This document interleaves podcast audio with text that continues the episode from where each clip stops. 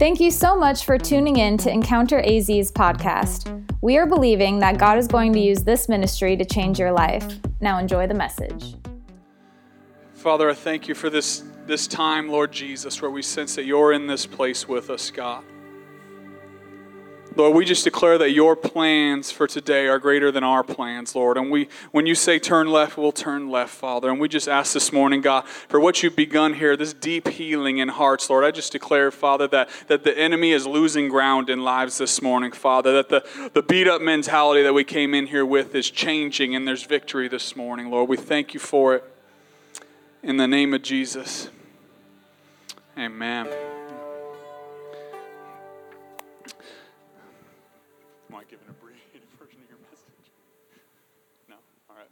Hey, um, so if you brought friends this morning, it's the best day to do it because God showed up. Also, I'm sure you're telling them it's never like this. I promise, it's never like. but uh, we love this is the type of church, like Casey was saying. We love to see God uh, move in lives, and so if He has a plan to extend the worship, then we'll go there. Um, now, I want to give you a couple announcements before Josh comes. It's kind of funny the way it worked out because I wasn't supposed to be here today. Bobby D ended up having uh, car trouble on the way to Colorado, so the plan shifted. And uh, Josh came back from vacation yesterday, so I was like, "Oh, you'll be here, so you can preach." And he had like to do it on his way home, but I've been home since Friday. I could have done it in easier time, but. But uh, I know he has a special word that's been on his heart. I asked him if he wanted me to preach. He said he really wanted to share this, and so um, he's going to come up for a few minutes and do an abbreviated Josh uh, message this morning in Jesus' name. Can you give it up for Josh as he comes? Hey, by the way, before he gets here, I want you to remind you on Wednesday we have our last kids event of the summer, and it's a pool party at my place. And uh, so they have the directions on the flyers at the Welcome Center if you are interested in uh, having your kids come to the pool party. It's at 11 a.m. on Wednesday. And also, next Saturday, we're doing Laundry Love Outreach. We're going to go to the laundromat and pay for some people's laundry and love them uh, like Jesus. We're meeting here at 9 a.m. if you want to join us for that. Here's Josh. Here's Josh.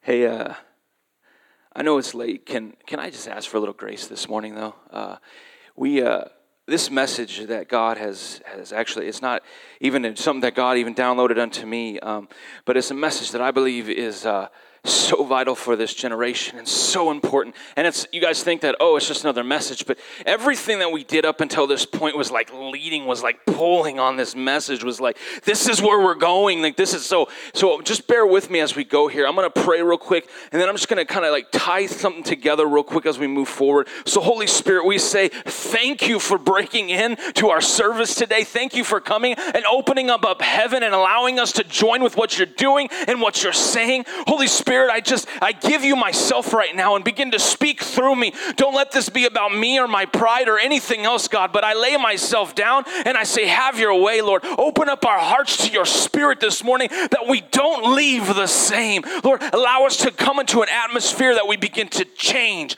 actually change. So, Holy Spirit, we submit ourselves to you. Come and have your way. God, I break down anything that will allow me to be afraid to say what it is that you have to say. Lord, I give it to you in your precious name. Amen and amen, amen. I will go fast, so keep up with me if you can. Um, this is the first time I've spoken on this. I don't know, does anybody else in here know of a lady or a minister by the name of Christine Caine? Christine Caine. Have you guys heard the message of Get Off the Mat? Awesome. This message is so important. And most of the time, I don't go and take somebody else's message, but this message is so vital that I understand that not everybody is going to go on YouTube and find this message. And I believe it's such an important thing that I've taken it and I've, I've put some stuff within it and I've, I've kind of used it. And so this message is based off what he's called, and it's called Get Off the Mat. And it's going to be in, for your Bible's sake, we're going to be in John chapter 5, verse 1 through 16. And some of you may have heard me talk on this before. Um, we're talking about the bull, the, the bull, the pool at the gate called Beautiful, the pool called Bethesda. A couple years ago, some of you guys may know my. Uh, job outside of here as I do full time ministry. And I also work full time for the state of Arizona at the Arizona House of Representatives. And sometimes during our busy season, I work for long periods of time. And one of those periods of time, I worked for about 48 hours, maybe 47 hours straight without sleeping, without, I was there that long. And I got up and we finished, and I started driving home. And, and I tie this in because we've been on a, a, a series called The Rumble Strip. And I actually started hitting this rumble strip as I went home, but the rumble strip didn't warn me. It, it, it, scared me, but the reason it scared me is when I hit the rumble strip, it popped my tire. And I, I actually began to spin out on the interstate, and I went on, started going on the side of my car into the gulch and into this area, and I just landed and Jen can verify, five feet from coming oncoming traffic on the other side on the I 10. Now, that rumble strip didn't warn me of anything, it, it, it almost killed me.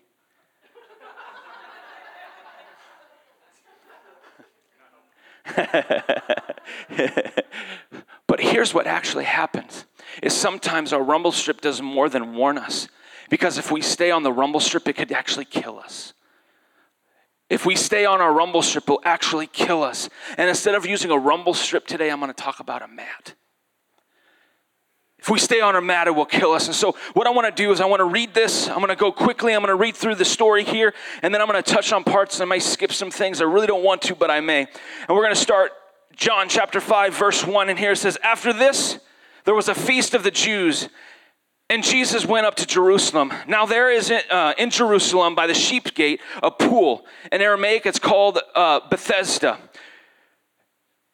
which has five roof colonnades, and in these lay a multitude of invalids, blind, lame, and paralyzed. And in some of your translations, it goes on to explain.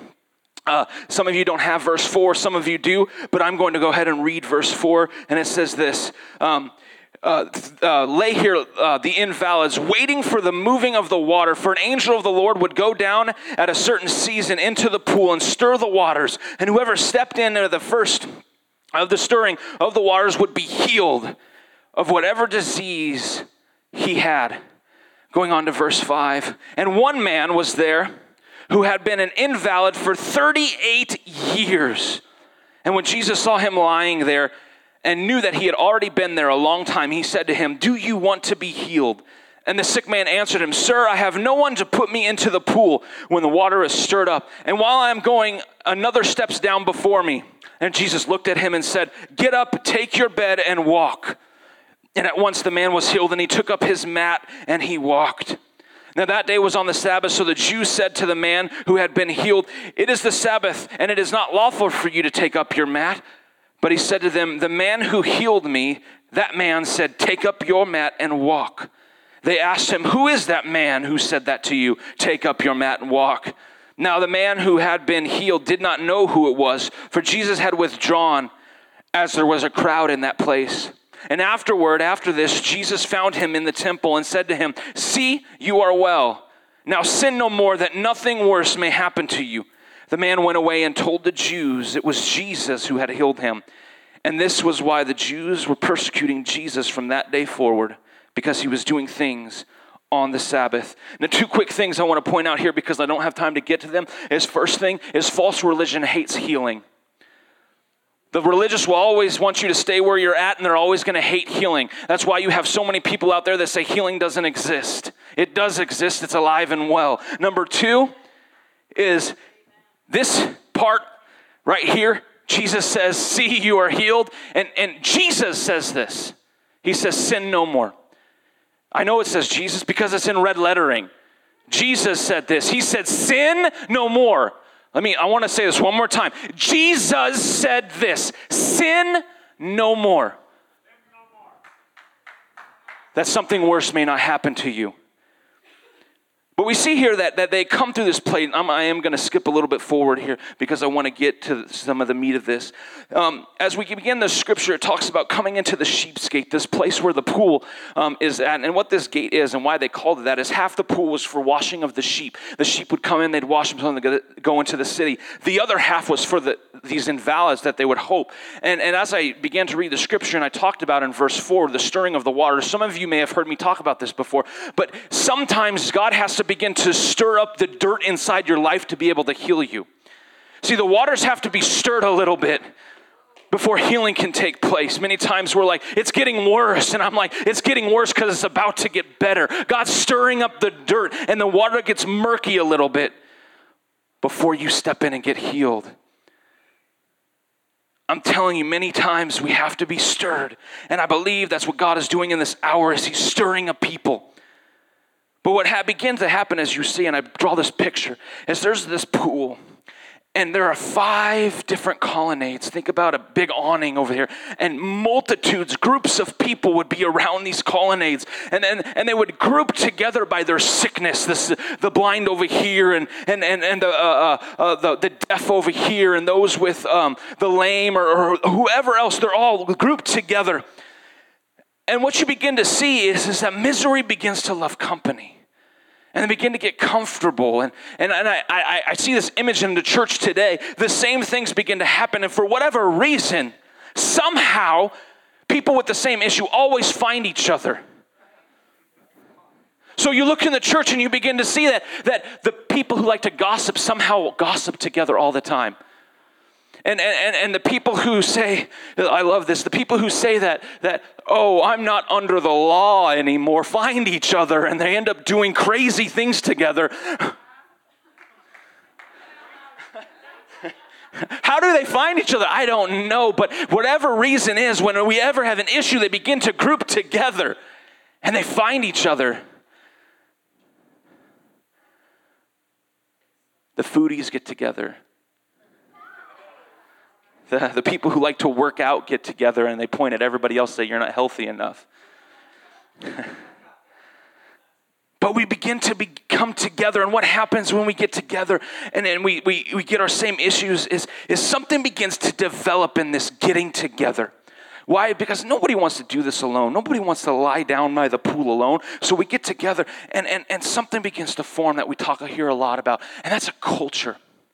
So, this culture of sickness, because what happens is a group of people who are sick gets together, who, who are, are invalid, and they begin to fester that sickness, and it begins to, to, to stink up that same area where all these people are at, and it becomes a culture. And what happens is, that sickness, that, that culture of sickness, actually becomes more dangerous than the sickness itself.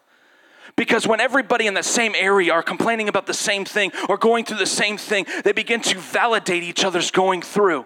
And then what happens is, is when somebody who's not going through steps into this culture, all of a sudden they get sick and it becomes contagious.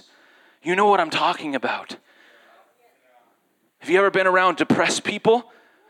You become depressed real quick or you leave. It's, it's this thing that festers and it becomes a disease, and, and, and we allow it to go.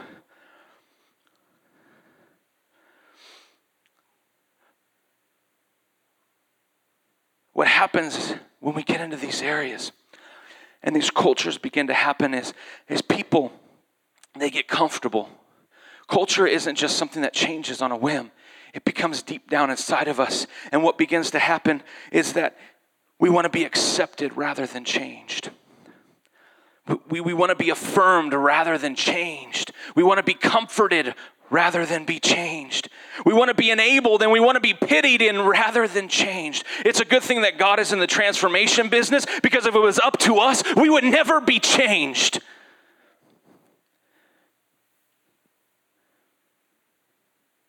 We better be careful. We better be careful that we're not creating cultures of enablement that festers these sicknesses and creates cultures that keep people in their sickness and stuck on their mats. So many times it's easy for us in the church to enable these sicknesses to fester. If we read on in verse 3, we begin to talk about Let's just read it real quick. And he says about these colonnades and about these multitude of blind and lame. And before Jesus sees this man, we begin to understand another thing that takes place in his life is that what begins to happen is people begin to take on the identity of their issue and they lose their name. So many times, and you know what I'm talking about, we know people by their issue, but we don't know their name. Oh, be careful when you talk to him, he's grumpy. Be careful what you say around her because the whole church will know. We begin to identify people by their issues and not their names. See, people no longer have purpose outside their issue. And we live in a culture where, where we celebrate these issues and, and, and, and we build monuments to these issues. People forgotten who they are because they're defined by their issues. They're celebrated for their issues. They're comforted for their issues. They're made famous for their issues.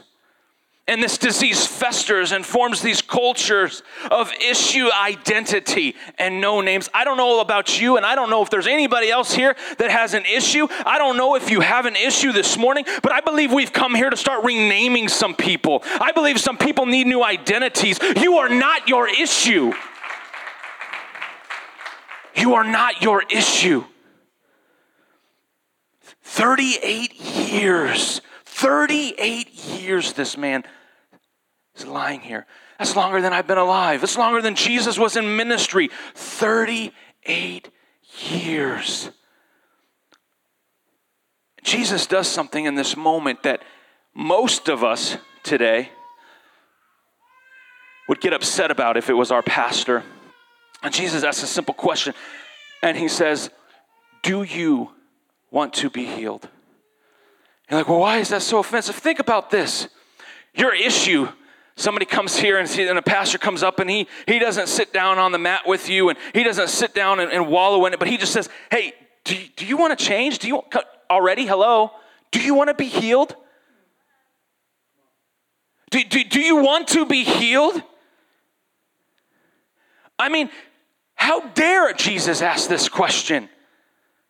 I love what Christine Caine says here because it, it's so uh, uh, uh, uh amazing and it kind of puts it in your perspective. So many people would get on social media today and start hashtagging mean Jesus.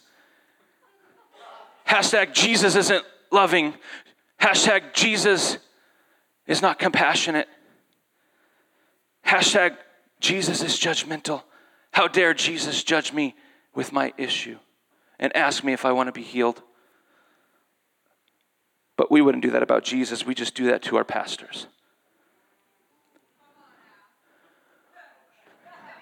What makes this question that Jesus asked, Do you want to be healed?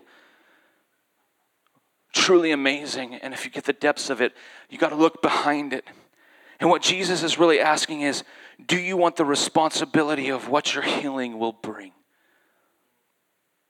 Are you willing to lose the label of victim? Are you willing to lose some friends? Are you willing to lose the label that brings you attention? Are you willing to lose the label that makes you famous? Are you willing to give up your habits and your addictions and your way of life? With healing comes responsibility. See, it's easy to stay a victim in our culture because victims are celebrated.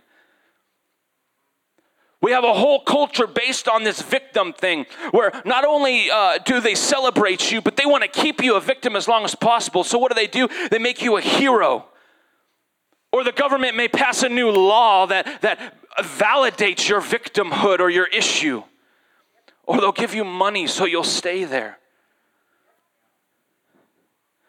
Our culture is all about this identity of your issue is okay, you are who you are. But my Bible says something different. We have to stop allowing society and Satan to tell us who we are by our issue. And we have to understand our scripture says we are more than conquerors who are in Christ Jesus. Why do we continue to allow society to dictate our issue?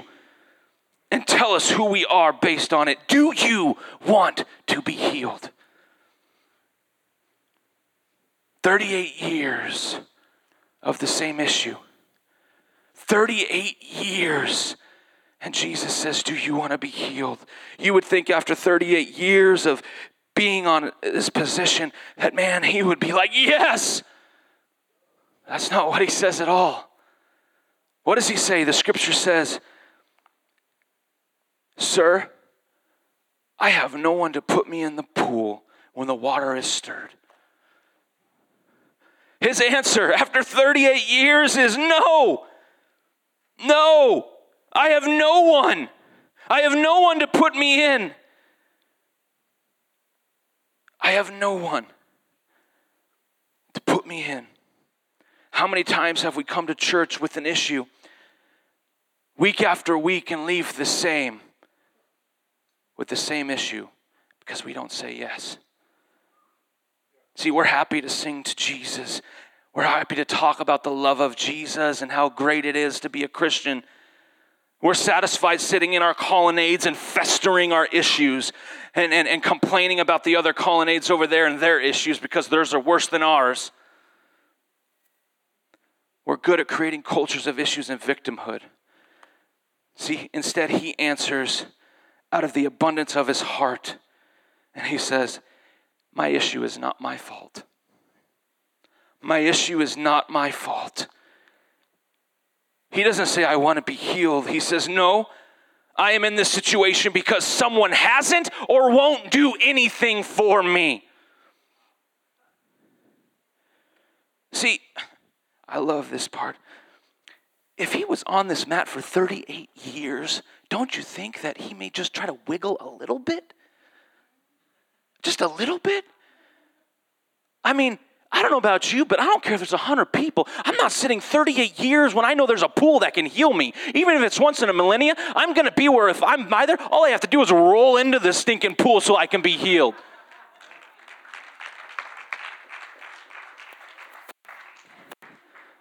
But he's like, no, it's not my fault. Some of us need to stop complaining about what people have or have not done for us and just start to wiggle. Just start moving. So we have to understand this, I, and I get this. So let me pause and, and, and, and not make light of this.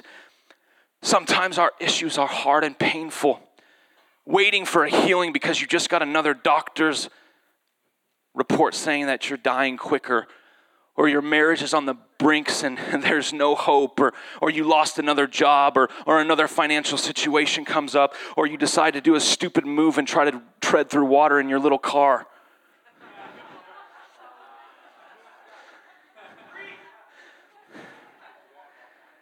I, it's painful. And it's painful to wait and wait and wait for the healing. I don't discount that. I don't. I understand the pain. I understand it. But what begins to happen is throughout that pain is one thing if we're not careful, if we're not careful, is then we begin to change and we get comfortable and we begin to say things like, well, that healing's not for me. That change isn't for me. So we take control and we begin to tell broken people and our broken selves that we're not broken and we really don't need to be changed or healed anymore. Because, I mean, we haven't been healed yet because no one has come to help us. We believe the lie that the enemy gives us, and we begin to create idols to our brokenness and idols to our issues to cope with what we're going through. Instead of saying yes to the healing over and over again, we run races that celebrate the issue. We put it on pedestals and ask celebrities to come out and speak for our issue so we feel comforted. We begin to change scripture so it justifies our issue. We begin to ask our pastors to say that God is okay with our issue. Because we no longer are willing to fight for our healing. Instead of saying yes, we say no. We're not broken. And I love this. When Brent said this the first time, I just sat there and I was like, that's so good. Some people go to the extremes and say, I'm born like this. And Brent always says, Well, I tell them, you might have been born this way, but that's why Jesus came so you could be born again.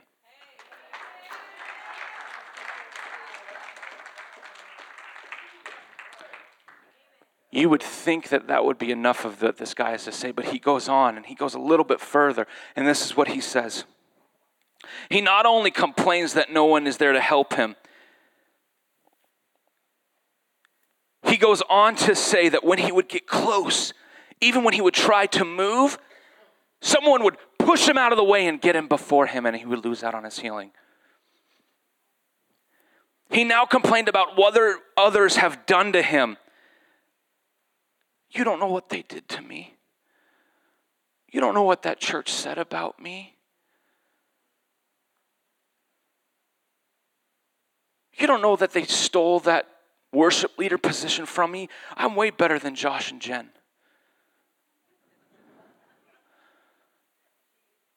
If you knew who I was, Brent would have me up there speaking every Sunday. You would recognize the gift that I am.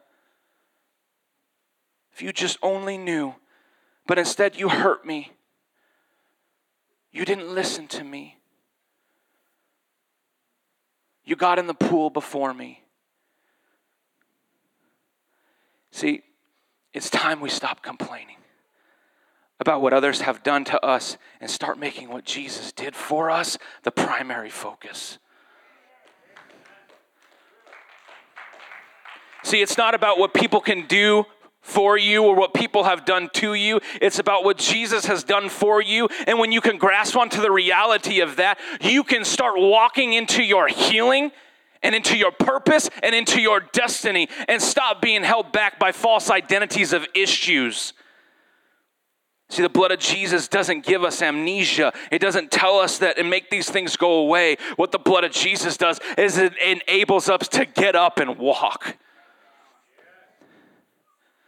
Make what Jesus did for you bigger than what anyone else has done to you. No, if you understood the magnitude of that, you would begin to jump inside of yourself. Make what Jesus did for you bigger than what anyone has ever done to you, what anyone has ever said to you, what anyone will not do for you. Make what Jesus did for you your primary focus, and you will begin to see change. So, what is Jesus supposed to do with this? He disregards this and he says two things. The first thing Jesus says to him is he challenges the man and he says, Get up. He says, Get up. Well, I can't get up, Jesus. I'm lying here. He says, Get up. Faith is telling you to do something you can't do. Jesus says, Get up. If it was that easy, everybody would do it. But you see, Jesus understands one thing that we, unfortunately, in this church has lost is that it's okay to challenge people. It's okay to challenge people. Jesus didn't say, Oh, poor man that's been here 38 years, can you tell me your story? Can you rehash why you're here on this mat with me? What are you going through? I'm so sorry that you're here. I, I know it's so hard. Oh, it's okay. You know what? Let me go get you some water. And then maybe I'll set up an appointment next week with you and we can talk about your issue some more. Oh, you're still having a bad marriage? Well, let's set up more appointments. Oh, you lost another job? Oh, that's okay. I know it's not your fault, it's the companies that you work for.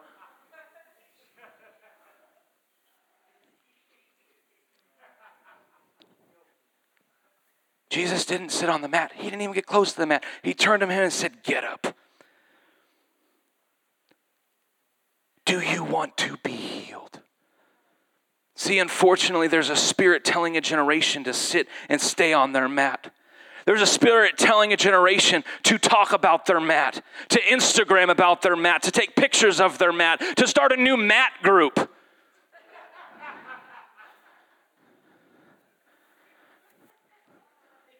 There's a generation that is lost out there, and all they can grab a hold of is my mat is my hero. Instead of the master who says, Get up.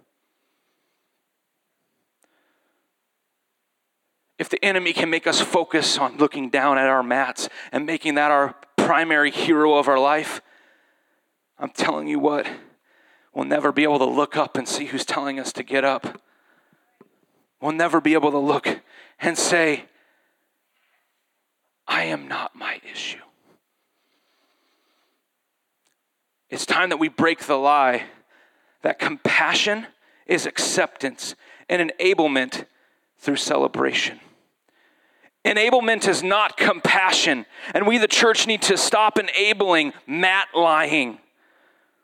What you feel sorry for can actually hold people back from being healed.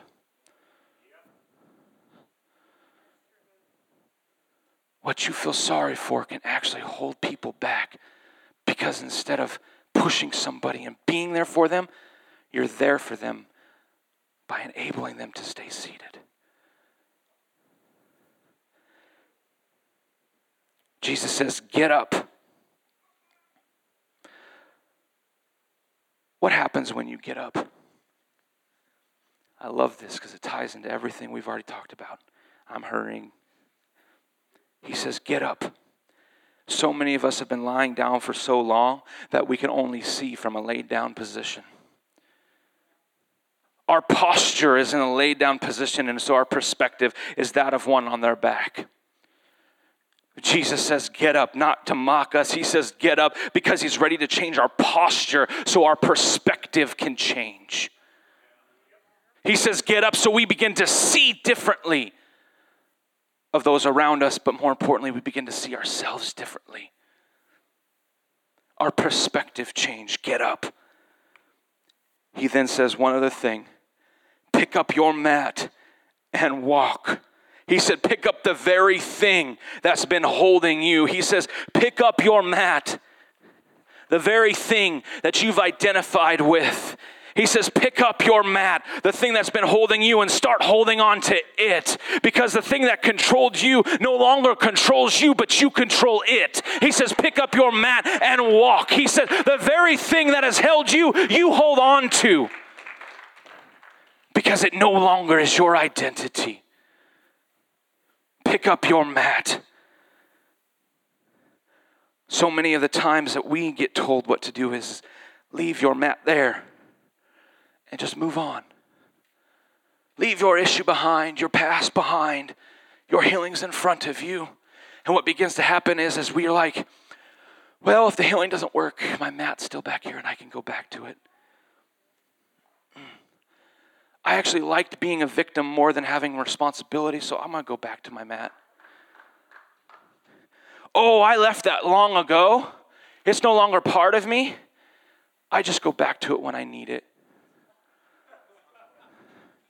He didn't say leave your mat behind. He said pick it up because as long as it's still in a place, that place has you locked down and captured there. You can never move forward as long as your issue controls you, as long as your issue is tied to a location, tied to a person. How many times would we allow someone to say something to us and hold us down for 38 years?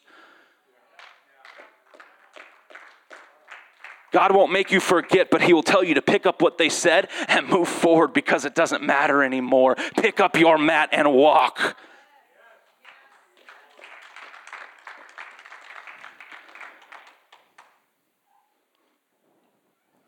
I'll just ask the worship team to come back.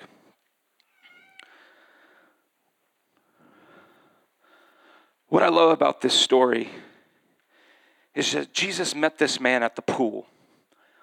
You see, Jesus will always meet you in your brokenness. He will always come to you. And do you realize there were hundreds, if not thousands, of people there, and he picked out one? It's because most of the time, only one's willing to say yes. Only one's willing to say, I'm ready for change and transformation. Only one. But he's willing to meet us in our brokenness. But then the scripture goes on to say is that he later found him in the temple. He later found him in that place of worship, the place of change, a place that the man was not allowed at before. You see, two things come from this is that your healing will always provide you access to places you weren't allowed to before. Your healing will allow you access to a life that was not yours before life of freedom. Your healing will provide a place for you to come Jesus will always meet you in your brokenness, but the question becomes not will Jesus meet you? The question becomes, and the issue is, will he find you in the temple later, or will he find you where he found you on your mat? Will Jesus find you still laying on your mat after he says, Get up? Or will he find you in the place of worship because of what he has done? Stand with me. So, my question to you today is Do you want to be healed? Do you want to be changed? Do you want to be transformed? Are you tired of your issue being your identity, being everything you think about day in and day out? It's time to pick up our mats. You get to choose. You get to choose. See, we have to understand something that's really hard about this, though. Is when we're in our colonnades and in our cultures, if we decide to get up, there's going to be people who don't want us to get up. There's going to be people who are going to want you to stay where you're at. And sometimes the ones closest to you in your culture, in your little colonnades, they're going to be mad at you because now you've given them something that they can't argue with. You've taken away their argument of change because they see the change in you.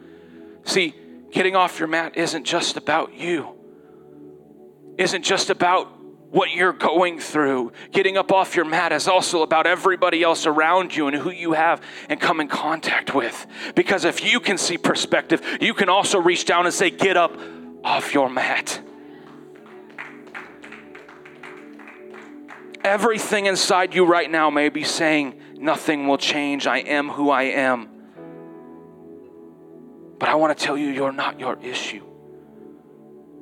Your identity is so much more because you were created by a creator who made you differently and formed you and fashioned you. He knows every hair on your head, even if you have no hair on your head.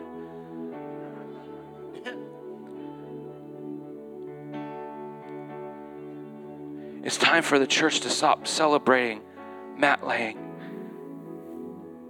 and start challenging people to get up. Get up. Get up. Get up. Get up. Get up. Get up. Get. The church is supposed to be those that reach out and pull people up, not those that sit down and say, stay where you're at. The church is those that are supposed to, to push people towards transformation, not enable them to continue down or change the Bible to make it the way that they want it to so that people can stay. Why are we so concerned that people should be able to stay on their mat? Isn't it just uh, the opposite of what Jesus did? Why do we keep trying to say it's okay for you to be on your mat? Maybe one day, maybe one day when we could be the key and say, Jesus is your change, Jesus is your transformation, maybe it's because we won't get off our mats. So, my question to you today is Do you want to be healed? Do you want to be healed? Your healing is here. And I challenge you to fight for it every day until it is yours. Don't allow the mat to be your identity any longer. I'm going to invite the prayer team up. I'm going to invite Brent to come up. Today is your day of change. We knew what heaven was doing because it already started during worship today. It already started what God wanted to do. You are not your issue. The altars are open, and today is your day of change. Do you want to be healed?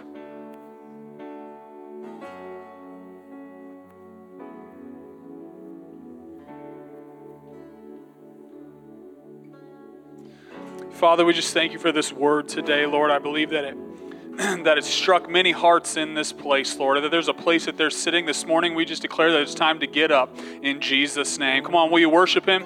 For a few minutes with us, we're just going to worship before we leave. And if that's you and God is saying it's time to get up, I challenge you right now get up out of your seat and come up to the front. We pray right now, Father, Lord, that we are no longer identified with our issue, God, that you've created us with a passion and a pursuit after you, God. Lord, may we stop looking at our mats as heroes, God. May we stop looking at our mats as our identities, Lord. Give us the courage this day to say, No more will I be here, and say yes to the call, yes to the answer of, Do you want to be healed, Lord? Allow that courage to rise up inside of us, even against the waves of all the other people that we are in culture with. May we be the counterculture that begins to change the wave, that begins to run through the church and into even the world, God. May we be that culture shift that begins to happen this day. May we not be satisfied with where we're at any longer. May we not be satisfied with mat laying. And may we never get to a place. Too many people in church today have been there 38 years with the same issue, God. May we not be here 38 years with the same issue, Lord. May we come and answer yes, emphatically yes, Lord. I want to be healed this day. Come, come to the altar. Come to this place. Come receive your healing today.